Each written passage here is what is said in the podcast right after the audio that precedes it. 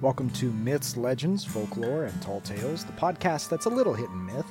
I'm Lancelot Schaubert, your host over at lancelot.nyc. All of my readings on all of my podcasts are cold readings. I like jumping headlong into a text and just letting it present itself to me. Today's story is The Fox and the Crow by Aesop.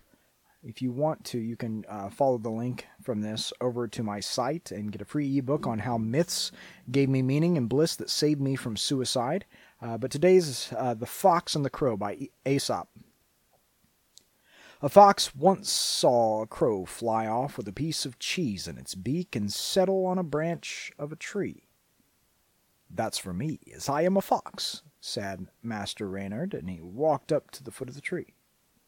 Good day, Mistress Crow, he cried.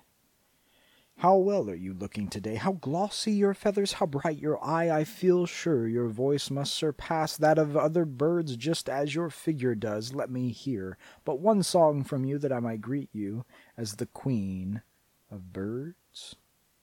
The crow lifted up her head and began to call her best.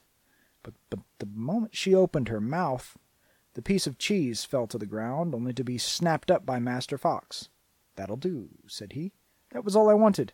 In exchange for your cheese, I will give you a piece of advice for the future. Do not trust flatterers. This has been Myths, Legends, Folklore, and Tall Tales, the podcast that's a little hit and myth. I'm Lancelot Schaubert over at lancelot.nyc. Go over there uh, to get a free ebook on how myths gave me meaning and bliss that saved me from suicide. Subscribe and rate it even if you hate it. Uh, the music from this podcast comes from my forthcoming album, All Who Wander, produced by Robbie Klein.